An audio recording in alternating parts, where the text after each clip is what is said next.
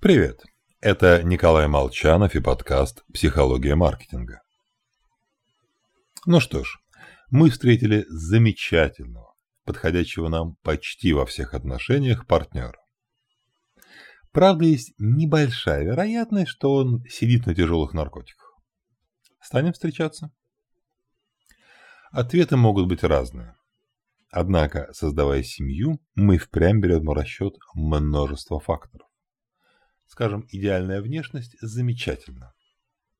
Но если к ней прилагается риск частых измен, выглядит уже не столь и потрясающе. В результате, как правило, мы женимся и уходим замуж не за идеальных партнеров, а за тех, кто подходит на роль спутника жизни. Другими словами, нам нужен хороший вариант с минимальной вероятностью катастрофического исхода. Аналогичной логикой руководствуется и в бизнесе, особенно на рынке B2B. Что бы ни утверждала тендерная документация, даже ключевой фактор привлекательности, низкая цена, не столь критичен. Менеджер, заказавший самое дешевое решение у безызвестного стартапа, не получит никакой премии за экономию.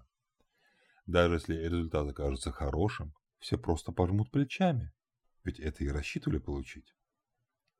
Но в случае проблем наш менеджер окажется крайним. Его обвинят в небрежности, мол, не учел, что предложенная цена ниже себестоимости.